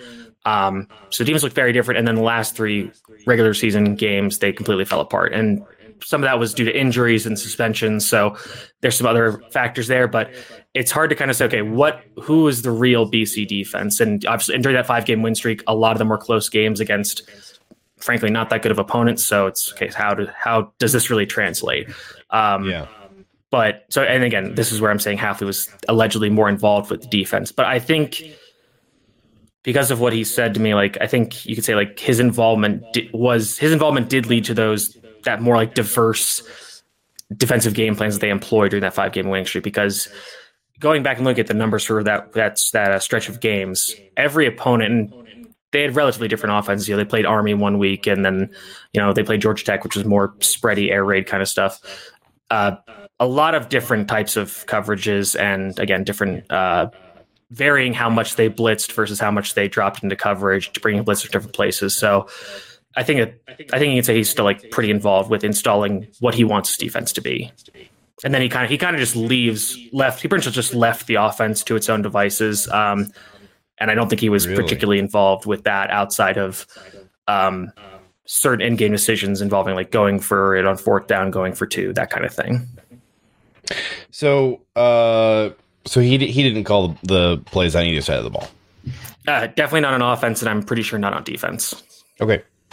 Um, looking back at his time at, at OSU and and the scheme and the philosophies, uh, do any of these terms uh, strike you, you know, with, familiarity about you know how he might talk about the uh, Boston College defenders? So it, at Ohio State, you know, they had a role that um, it had previously been called uh, the Viper at Michigan, but then you know it's Ohio State, so you can't use the same word that, that they call it at Michigan. So well so I'll, I'll, I'll just interject really quickly here Yeah. so don brown was the defensive coordinator at bc for a few years so he re- we're very I didn't, I didn't remember Mhm. that. Yeah, so before he came to Michigan, he was the defensive coordinator at BC um, under Steve Addazio from 2013 to I want to say 16, and in 2015 they had the number one or number two defense across a bunch of categories. They the problem was the offense was absolute garbage because they had no quarterbacks and no offensive line. So it was one of like the weirder teams where the defense was absolutely elite and the offense was absolutely terrible. So, but yeah, so personally, we're pretty familiar with Don Brown and, and the Viper position. Okay, as Packer fans, and, and my my audience is not a, a college football audience at all. Okay. It's, it's strictly Packers. Mhm. No familiarity with the Viper role. Can you talk about it? Number one, is that still something that Hafley was using uh, when he was there at Boston College? And if so, like, is this something we need to be uh, prepared for them to like find a guy to play this role in Green Bay? And what the heck is it? So short answer, no. Um, No, don't I don't think he uses it as much anymore. Um, and I'm not even really sure if that's a him thing.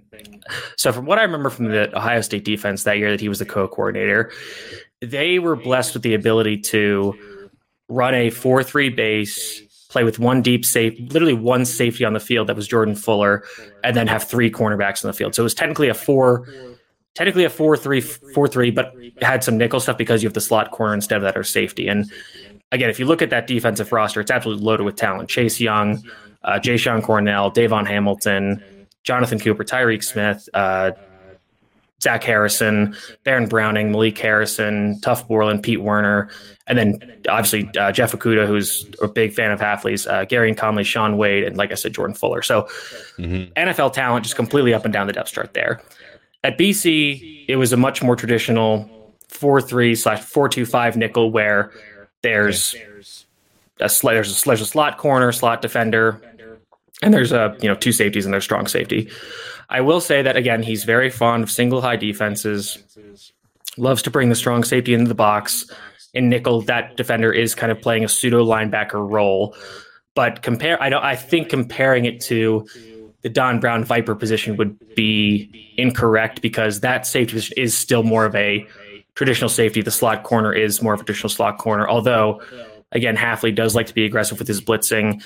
Um, let me let me see what my status for that. So again, during his four year tenure, he blitzed on 33.6 of opponents' dropbacks, which was the 22nd highest rate in the NFL, or sorry, in college football. Uh, which honestly, when you compare it to Joe Barry's, which was 30.1 percent, uh, it was 12th in the NFL, but that's closer to the mid range, whereas 22nd in college out of 130 some teams is a lot higher. So you're going to see much more aggressive man blitzing, a lot of very creative, uh, exotic blitz looks, uh, especially on third and long, third and passing downs. Uh, you're going to see some more sim pressures or creepers where they put a lot of guys up at the line of scrimmage. And so if there's like six guys around the line, around the ball, but then they'll drop two out. So it's still only a four man rush, but you confuse the offense. Um, and again, very aggressive, especially when I talk about like he's very aggressive man coverage on third down. It's he's especially aggressive. with, Like they are running Okay. man coverage, usually cover one or cover zero on almost every third down. So I think you're looking at a more traditional personnel structure out of a 4-3 defense, but that is going to be an adjustment because obviously the Packers under Barry run more of a three four with some more odd front principles. Which, to Hafley's credit, in the last two years they did um, incorporate some more of those, but it was definitely more of a change up than the primary uh, defense. All right, two questions for you. One, does Hafley still call the uh, the free safety at Boston College? Does he still call that the eraser? Like he did. Uh, not that. No, not that I know. I don't think so. I think he just calls it the free. okay. Uh, and I think what he said it's a eraser and adjuster. Were the, those were the two names? Uh huh. Okay. Yeah, I think he's kind of just gone back to more traditional uh, nomenclature for positions at BC. Actually, I think I think adjuster. I think that's a Jim Knowles thing. Actually. Oh, okay. Yeah, that, that that's a Jim Knowles. Um, he Jim Knowles calls it the bandit and the adjuster. Oh, okay. So he, he's terrible at naming things. Jim Knowles. um, but uh, no, yeah, uh, Jeff Hafley was the one who said eraser. So um, one of the uh, things that uh, Nathan Baird told us on with the Ohio State time was that Hafley uh, showed a a good willingness to adjust and and um, uh, sort of like craft the defense to the to the skills of the players he has. Which, frankly, with the players he had, you could kind of do whatever you want. Yeah.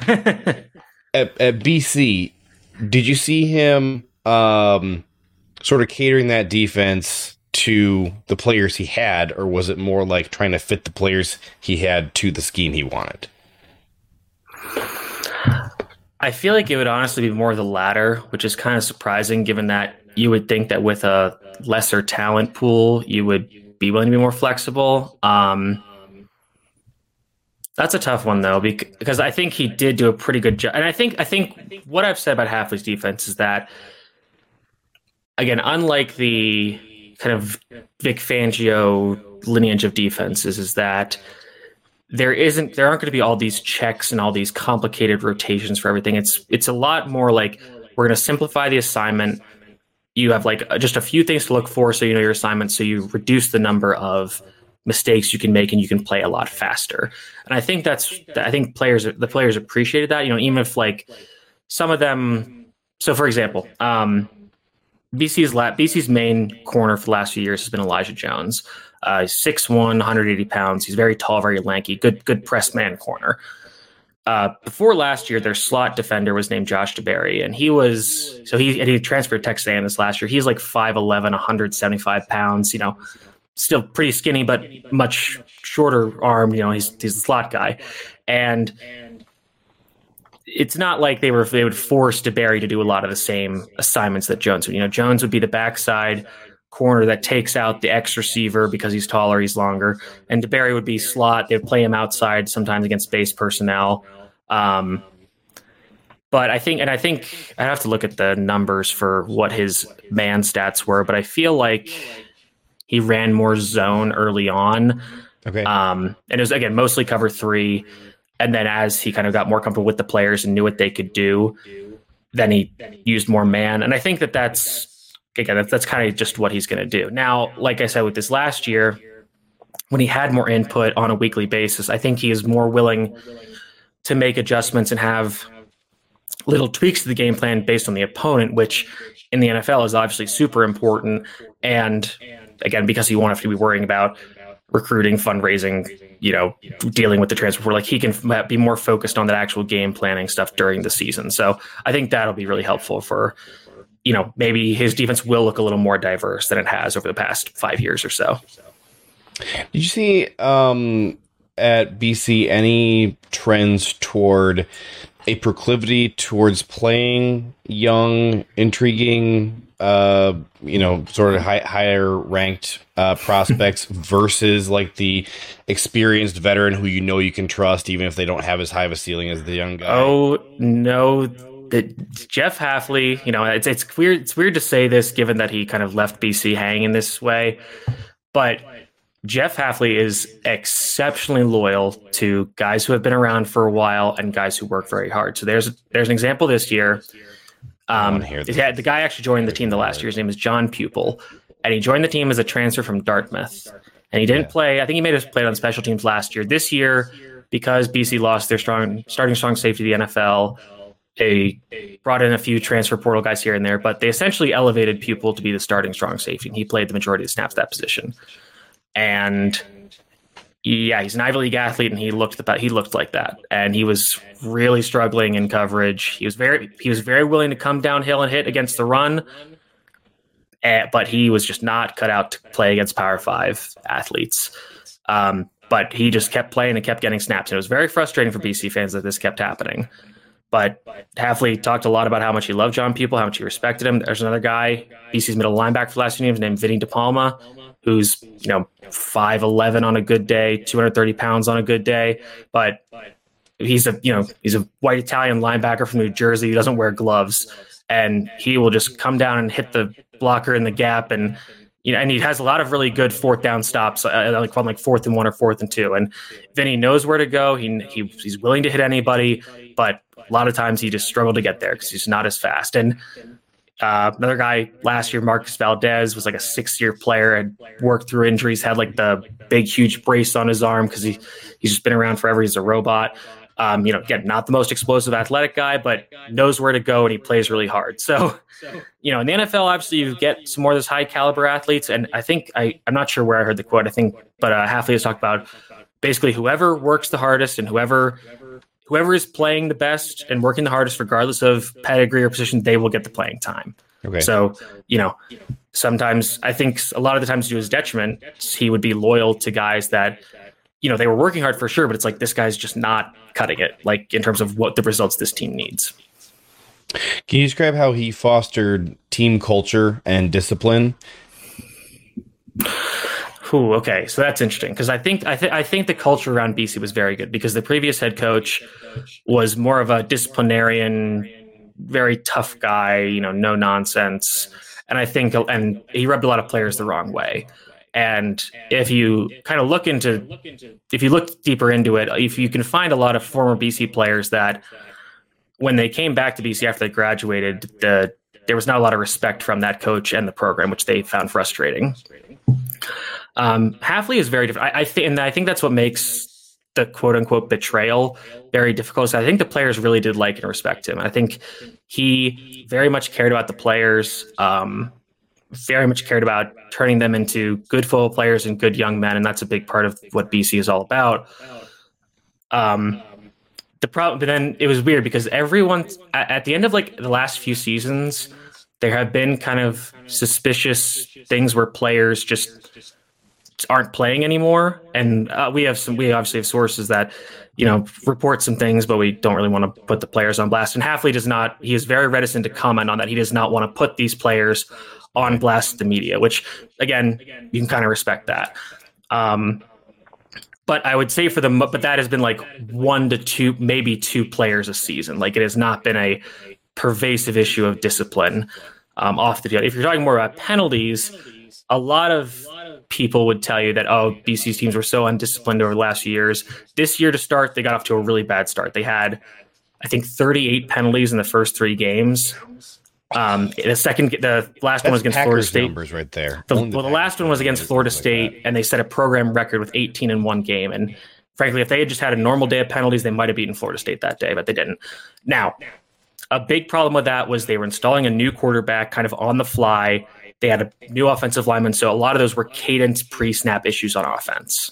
Okay. So not necessarily Hafley's fault. There are some times when players are playing too aggressive. Like there's usually like maybe once every other game there's like an, a late hit, unnecessary roughness. But Hafley has talked about that. He's saying like, listen, I'm not going to tell guys like I, I want guys to play safe, but I'm not going to tell them to be less aggressive. And he's kind of willing to write those penalties off because they are. I feel they are not consistent. And if you look at Hafley's the BC's penalty averages over the last during Hafley's tenure. They're like maybe a little higher than average, but I would, and obviously his his defensive scheme of aggressive, uh, man coverage is going to lead to some defensive pass interference holding penalties. But some of those, uh, he has talked about. There are some penalties you're going to be willing to live with because guys are playing hard, they're competing. He doesn't like. I would say BC doesn't really have like taunting penalties. Um, even though I'm sure people are going to point to the Zay Flowers penalty against the Chiefs in the AFC Championship the other week, but that doesn't really happen. Um, I'm trying to think of like other discipline issue like related to penalties. Um, when you say I wouldn't, and I would say like not a lot of like offsides, encroachment, or like too many men on the field. Like not that's that hasn't never really been a problem. So Procedural I think his and the defensive coach's involvement with the defense has, and they've usually also had a lot of veteran players. So I would say there usually aren't those kinds of mistakes. And when you say um, the, the he wants his guys to play safe, you mean like physical safety, not like don't give up the big play. Yes, yes, yes. Like I like don't like it. Well, it's funny because there was one against Pitt this year where the free safety came over, and I saw somebody describe it as a salmon jumping out of a river into a bear's mouth because the guy just like leapt with his like leading with his head, and it was it was just so out of like out of left field. It's like what the heck happened? Like, and that's never really been a problem. Like, I don't think I can think of that one, and maybe one or two other targetings during BC's tenure. So yeah, it's about playing like physical safety for your own sake, not like not giving up. Like it's yeah, it's more about the physical safety. So Jeff is a, a defensive backs guy. What strategies uh, slash philosophies uh, do you believe that he emphasized for the secondary during his time at BC? Who? I think the press man thing is very is that's very much in his wheelhouse. He does not want to give receivers free access off the line. Um, I'm trying to think of what else. Oh, there's one that I heard where he was talking about he they want guys to play the ball more, but it's it's very technique focused. Like I would say that again, like he's very excuse me, big on preparation for the defensive backs. Um, there was one play this year where um, the team, the opponent ran the one ran this concept, and then they ran it from I think the same formation, but maybe it was they were going the other way on the field, and they had flipped the formation. And Hafley talked about how he talked with the cornerback who he got beat the first time, or I think he he might have gotten it might have been an incompletion, but he got beat. And the second time, the defender read it perfectly and made an interception. So I think he does. yeah, I think he does. Like with the man, the man thing is tough because obviously you want your eyes on the receiver, but I think he does a. I actually think he does a good job of coaching defensive backs. You know, even in those moments, you want to be looking for the ball and, and timing that right. So again, I, and the big part of his philosophy on forcing throws deep and outside. So I think he's willing to, like I said, I think he's willing to live with some of those defensive pass interference penalties if you're not giving up an even bigger play, um, or if you're just you get absolutely cooked. So you know, just take and obviously in the NFL it's different because uh, the defensive pass interference is, is, officiated differently with the spot foul, right. so that might be that might change. Um, but yeah, I think again, I think his biggest thing is playing fast and playing aggressive, and not he doesn't want to overload his players with information. So in case it's this one thing, we'll play it perfectly. It's like no, we want to play. We want to get. We want to be right. We want to be mostly right most of the time. We don't want to be 100 percent right a very small percentage of the time, and then get burned every other time. What about uh, what about giving up big plays? Because with Joe Barry and with Mike Pettine um, before him, a big focus in Green Bay a lot of the time has been like, we're not going to give up the big plays. And then we're to really hope, you know, sort of that the bend don't break, like death by a thousand cuts. We're to try and force a turnover at some point on like a 12 play drive, but we're not to give up the, the, the, the deep shot. I'm not to say it was always effective, but that was always the goal that they were working toward was first and foremost, don't give up any deep shots. Don't give up any broken plays what was that like at BC? Were there big plays that were given up? You know, is that something the Packer fans are gonna have to learn to live with? Sort of like, hey, when you go from Aaron Rodgers, who never throws interceptions, to hey, we're gonna move on to any other quarterback, you're gonna have to learn to live with a few more interceptions than you had with Aaron Rodgers. So I'll say this. So during Hafley's tenure, BC allowed an explosive play rate. And when I say explosive play, I think that's defined as 12 yards or more. They allowed it on 13.3% of plays, which was the 24th most during college football from 2020 to 2023. Uh, their explosive pass play allowed rate was 15.9%, which was the 36th highest. And their explosive rush rate allowed was 11.3%, which was the 17th highest. So, yes, they do allow big plays. Um, and again, I think his strategy is saying, especially with regarding to, to the pass plays, we want to make you make those big throws, those big plays consistently by like making the perfect throw as opposed to hitting a guy and letting him work after the catch. Yeah. Um, And I think that the other side of this philosophy is because of how aggressive we're going to be with playing press and blitzing, we're going to try to create those explosives for the defense, whether it be a sack, a forced fumble, or force the quarterback to make an errant throw and it's an interception.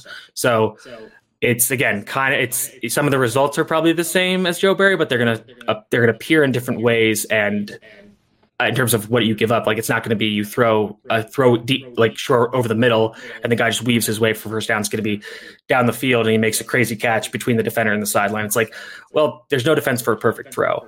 So, you know, it's kind of what what are you willing to stomach here? And it's weird because they do allow these explosive plays, but BC has been pretty aggressive in terms of putting men in the box, you know, trying to stop the run. So during Hafley's tenure, uh, they had a heavy box, so seven or more defenders in the box on 22.8% of their plays, which is 29th in college football. Conversely, they use a light box, so uh, six or fewer defenders on 42.2% of plays, so nearly twice as much, but that was still the 118th most uh, usage of a light box. So in college football day, where everybody's using light boxes, defense are spreading out about half. They're saying, no, we're still going to put defenders in the box to try to stop the run. Again, results are mixed, but there's a there's a philosoph- philosophical through line there where it's you can kind of see how everything connects to the overarching vision of what what he wants to do. And are are they good at defending the run? Because the Packers have shown like, hey, we can go in and shut down Pat Mahomes or any elite passer that you want.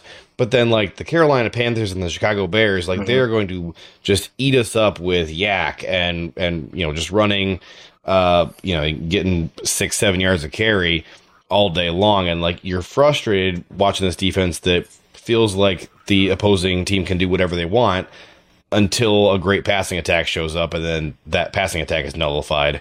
Are we going to get more of an ability to stop the run when you have to with Jeff Hafley? I I would say when you have to, more so yes, still not the best results. So during his tenure, okay BC allowed 174.6 rushing yards per game, which was 105th during that time, so not very good. If you look at some more advanced statistics, so uh, defensive rushing success rate, so how often did the defense generate a successful play based on EPA? Uh, 56.2% of the time, which was 99th, so a little higher. And they had a negative 0.2 defensive EPA per designed rush, which was 101st. So not great, but the problem with where BC is in college football is the opponents are so varied. So, you know, one week you'll play a G5 team and the next week you'll play Clemson or something. And there were definitely games where BC was very solid at defending the run and also considered, yeah, and this kind of goes both ways where in college, um, rushing yards are are sacks are rushing yards for quarterbacks, and obviously a lot of quarterbacks are going to run more. And there were some quarterbacks, uh, especially in 2020 one, I think, 2022 a little bit same way. They really struggled to defend like true running quarterbacks. So uh, Malik Cunningham from Louisville, who is kind of like a poor man's Lamar Jackson, if you will. Um, so they struggled some with some of those guys, but I think that's kind of just an athleticism issue. Um, so talk about that athleticism. Like how much, how much emphasis would you put, or or blame, I guess, um, would you put on defensive failures being schematic and teaching versus like, hey, love these kids, but it's Boston College. Like, how much can you expect from from Boston College players? I think I think that's a good. I think that's an important piece of the puzzle because, again, like, and to Hafley's credit, um, in his first three two years against Clemson, they took Clemson to the wire. Uh, in 2020, they I think they only lost by four on the road. They played both the first two games were on the road. So it was in Clemson 2020. Uh, they I think they lost by four, and then the next year and then in Clemson, Clemson again made the playoffs. Yes, and then in 2021, uh, I think they, they let me see. I think they lost by three, and they they had a chance to win it at the very end, and that was at Clemson at night. So, you know they've they've held their own against Clemson. Florida State has been a bit more of an issue. Um, they've really just gotten out athleted in most of those games. This past year, not so much, but from what I've heard, uh, Florida State had the flu that game, so they were down bad. And also, that's BC's red bandana game, which if you have if you know anything about BC or college football, you know a little about that. It's a cool story that BC always gets this kind of magic bump when they play with the red bandana uniforms. Oh, um, okay. Yeah. So, but and I would say like the, it's tough because the last two years have been weird where they've had these very inconsistent results. And in 20, in 2022, the offense was just so bad that the defense was very frequently put in bad positions. So it's it's hard to really blame or tell how bad the defense really was because the offense was just three and out, three and out, three and out, three and out for the entire, you know, usually like the first three quarters of games. So they just had no rest, no opportunity to make adjustments or just you know, have a moment to breathe. So that's another part of it. Um, but I, I do think that a lot of the issues with this defense were more about um, the opponents having superior talent. And I think at the, uh, you can obviously like, okay, opponents know what BC is going to do. So they are maybe better equipped to attack it because they kind of know BC's overall schematic tendencies, which again, I think in later in Hafley's tenure, we saw some more diversity, some more adjustments. But I think a big thing about it is the BC defense is going to force you to execute consistently, and I would say in both the run and pass game. And in college, when you don't have equal talent, that's going to be a problem. And in the NFL, where you, I would say generally on a week to week basis, you're you're competing with teams that are on the same talent level as you. You know, maybe one week you play the Chiefs or the Ravens, the next week you play the Commanders or the Panthers. You know, just depending on what it is. But for the most part, you're going to be playing similar teams, and so I think that that that defensive scheme can produce better results in the NFL with equal talent going up against each other every week. Can you describe your um, your assessment of the defensive line and the defensive line philosophy? Um, what is sort of the what's sort of the trade off with the with the relationship between the interior and the edge um, guys on the defensive line? You know, is is that something that they're intentionally trying to scheme up like interior pressure um it, it, it in any kind of a different or unique way uh like we saw at ohio state sure um that's interesting i think obviously the differences between barry's you know three four odd fronts moving to Hafley's more four three even fronts um I say this, and so I'm not sure how schematically nerdy your audience is, but so an odd front is when there are three down defensive linemen. Uh, and when I say down, their hand is in the dirt. They're usually the bigger guys, and usually the odd front is the three def- interior defensive linemen are head up over the center and the two tackles. In an even front, there's four down defensive linemen, so four defenders with their hand in the dirt, and they're usually more in the gaps, or in the case of the defensive ends on the outside. Um, Hafley generally le- leans more towards over fronts. So you set the three tech or the the B gap defensive tackle between the guard and the tackle. He is set to the side of the offense's run strength. The one tech or nose tackle is set in the A gap between the center and the guard, away from the offense's run strength. Mm-hmm. No, yes, away from the offense's run strength. Excuse me. And I would say generally those the defensive tackle positions are pretty traditionally sized. Like this year, they had kind of a weird thing, but there isn't like one super undersized defensive tackle. I would say that over his tenure at BC, the defensive ends have been usually a little undersized, but I think that's more of just a result of who we can recruit because we know his guys at Ohio State were were freaks like Chase Young, Zach Harrison, Javontae Jean Baptiste, like guys who are just huge. And I think that that, that transition for guys like Rashan Gary, uh, Kingsley Enagbare, I'm not sure up Preston Smith because I think he's more of a true three four outside linebacker. I think this is very good for Lucas Van Ness though. I think this is a yeah. good transition for him. Um, and then I think I think Kenny I think this you know Kenny Clark and Daryl Slayton will play the nose tackle, Devonte Wyatt, and um, probably need to find another three tech defensive tackle who's more in that traditional defensive tackle mold.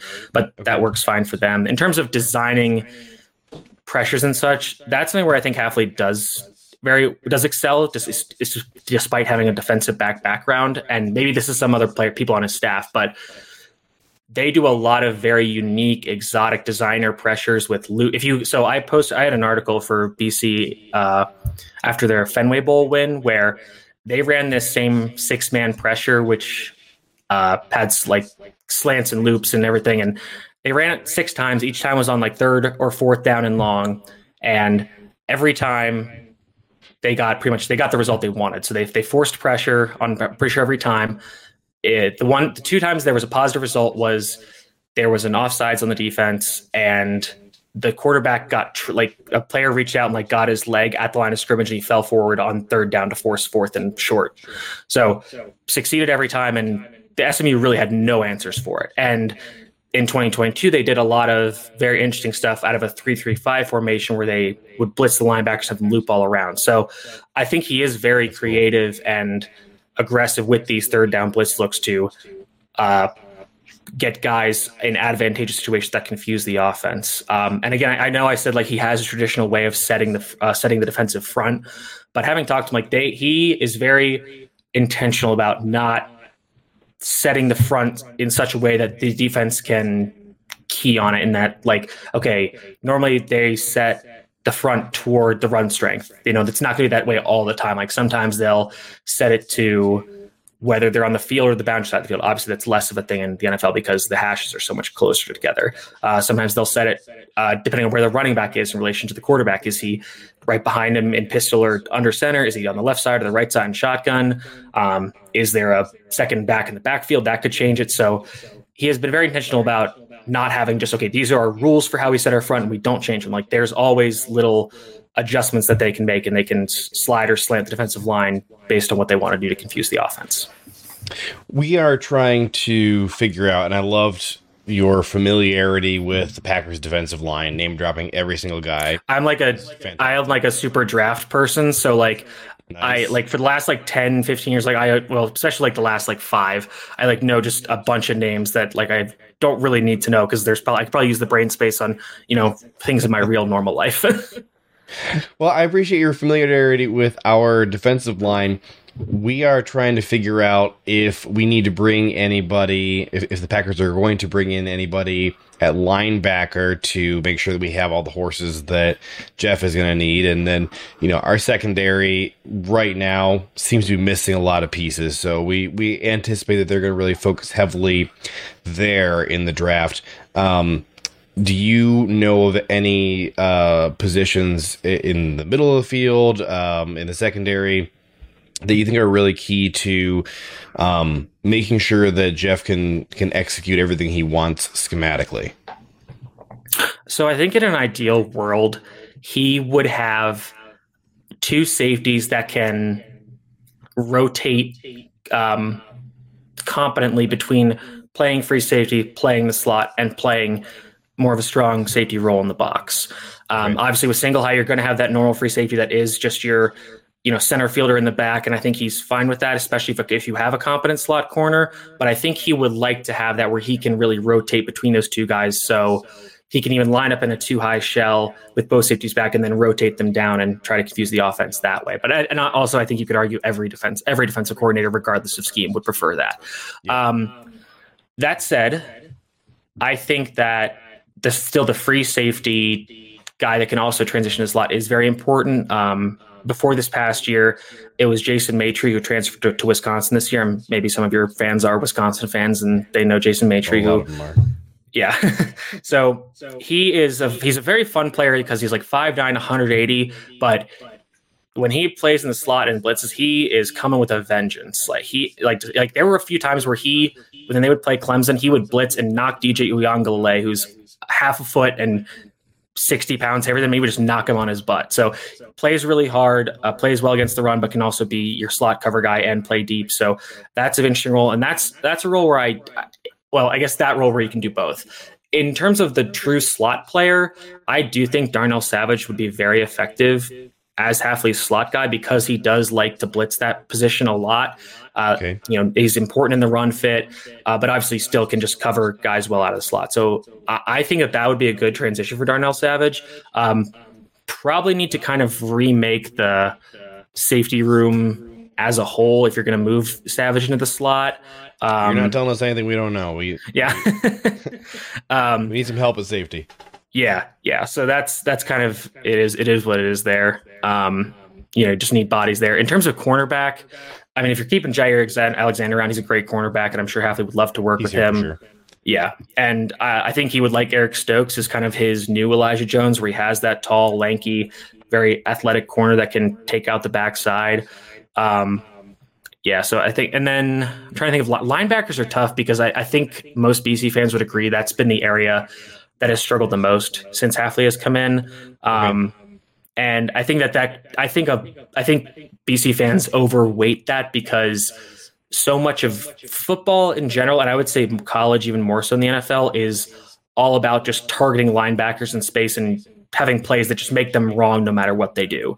And obviously, Yeah. BC's BC's linebackers are usually going to be, like I mentioned with Vinny De Palma, are usually going to be subpar athletes, or pretty much like the rest of the linebacker room are converted safeties. So they would have some trouble making those communications, making those adjustments. Um, So maybe not fair to, to judge the linebacker play at BC um, because they just didn't have the horses that like Yeah, and again, like just kind of the general, and I, I mean, linebacker play in general is so hard. Like, I mean, if you think about linebacker play today, even in the NFL, like there's three or four guys who are really good, and everybody else is just like, eh. Like you got Fred Warner, Roquan Smith, um, and like that's it. like, like how like you can't really name many other true like off-ball linebackers that are playing there all the time. You're like, that's a guy I can trust to do anything. It's like no, there's like those two, and then everybody else has their weaknesses. Matt Matt, uh, Matt Milano from Buffalo, of course, who's a Boston College alum, uh, but he broke his. I always forget because he broke his leg this season. But you know that's that's just a problem in the NFL today is that there's not enough good linebackers, and that was a problem at BC. Um, but I, I wouldn't say that the linebacker he's the linebackers are not asked to do anything particularly special. Like there isn't okay. Um, there isn't like an on-ball Sam that is you know also a pass rusher. There isn't this like uh, an off-ball Sam that's like also the slot defender. They're they're mostly kind of just in the box. They cover some the running backs and tight ends a bit. Um, yeah, so I'd say they, they were never really asked to do anything super crazy. Anything right, that uh, awesome. any other defense would ask the linebackers to do. So, you know, I think that that's it's kind of made them replaceable. And when you if you think about those Ohio State teams, when you have three linebackers that are future NFL players plus Tuf Borland, who you know, great college player. Basically, as, as an Ohio State fan, Vinny DePalma was our Tuf Borland. So, you know, if you imagine him trying to cover a receiver like Devonta Smith in space, there's going to be issues. makes makes perfect sense. yeah. Last question. I'm going to let you get out of here. Can you talk to me about Jeff Hafley's personality, sort of the man himself that we're going to get to know, and with a special focus on what you think he is like around the players? What what kind of personality um, they are working with, and what just what makes him special, you know, in that human relationship as a coach? So again, I'll say that the, the him leaving so abruptly was so difficult to process because, and for me personally, because I really liked him. Um, You've called it a betrayal a couple times now that he yes, yes, to go to the Packers. Yeah, well, and not about the Packers, just about leaving BC at this point in the in the timeline of college football when they had just put together a very good transfer portal class. There was optimism Yeah. going into this upcoming season after the bowl win. So to have it happen just kind of out of nowhere was just so shocking and, and frustrating because I do really like the guy and I totally understand why he did what he did in terms of wanting to be a true ball coach. The fact that he's probably getting paid about the same that he was at BC, but he has to do about 50% of the work and it's all football. It's none of the other stuff. And he's also, whatever he's getting paid goes a lot further in Green Bay than it does in Boston. So I, I totally get it. Um, but he is a very good communicator, a very again very positive person. He wants to get everybody to get to their best as a player, and he's not he's not a disciplinarian, but he's not he's not going to be like a screaming at your face like you're doing this wrong, like you suck. Like he's going to be like, hey, like this is what you're doing wrong. Like let's like we got to fix it. Like you know you can do this. Like I know you can do this. Like he is going to like overwhelm you with like love and positivity and be like I I know you can do this and like try to get you to be motivated that way. And he's gonna prepare he's gonna prepare like hell. He's gonna get you all the tools you need to make sure that you can be successful. So it's he's essentially giving everything he can to the players such that it's basically up to them. It's like how good do you want to be? I'm gonna give you everything I have. If you do the same you're gonna be a great player. And I would say that's his philosophy towards coaching and teaching and building up players. All right, he is. Oh wait, one more thing. He's also a huge Bruce Springsteen fan. That's that's like the one big thing about Bruce because he's from New Jersey. Like that's he is a huge Bruce Springsteen fan. That's that's the one. That's like one of the few things we really know about his like personal life background. That's that's one thing I should I should note. It's been a couple of years uh, since this was a thing, but I remember there were a lot of articles written for a while there about the Packers needing to modernize the music they were playing at practice because uh, I don't know, like the coaches had like you know old fashioned taste, and the the players were like sick of it and wanted some some new stuff. So uh, we'll we'll see. Uh, I will say, like, it, for some reason, BC would like when they would have practice reports, they would report like the first song of the day, and it was usually something more modern for the players. So I think he's able to sub. I think I think what I've heard is he gets like one song of practice, one Springsteen okay. song he can add a practice. So you know he, he's able to sublimate his own desires so that the players can have what they want. Could be an effective uh, discipline tactic of like, yeah, hey, listen, you know. If you you guys are again, slacking, we're doing all of uh, all of Born in the USA today. all right, thanks, Mitch, for your time. Appreciate you so much.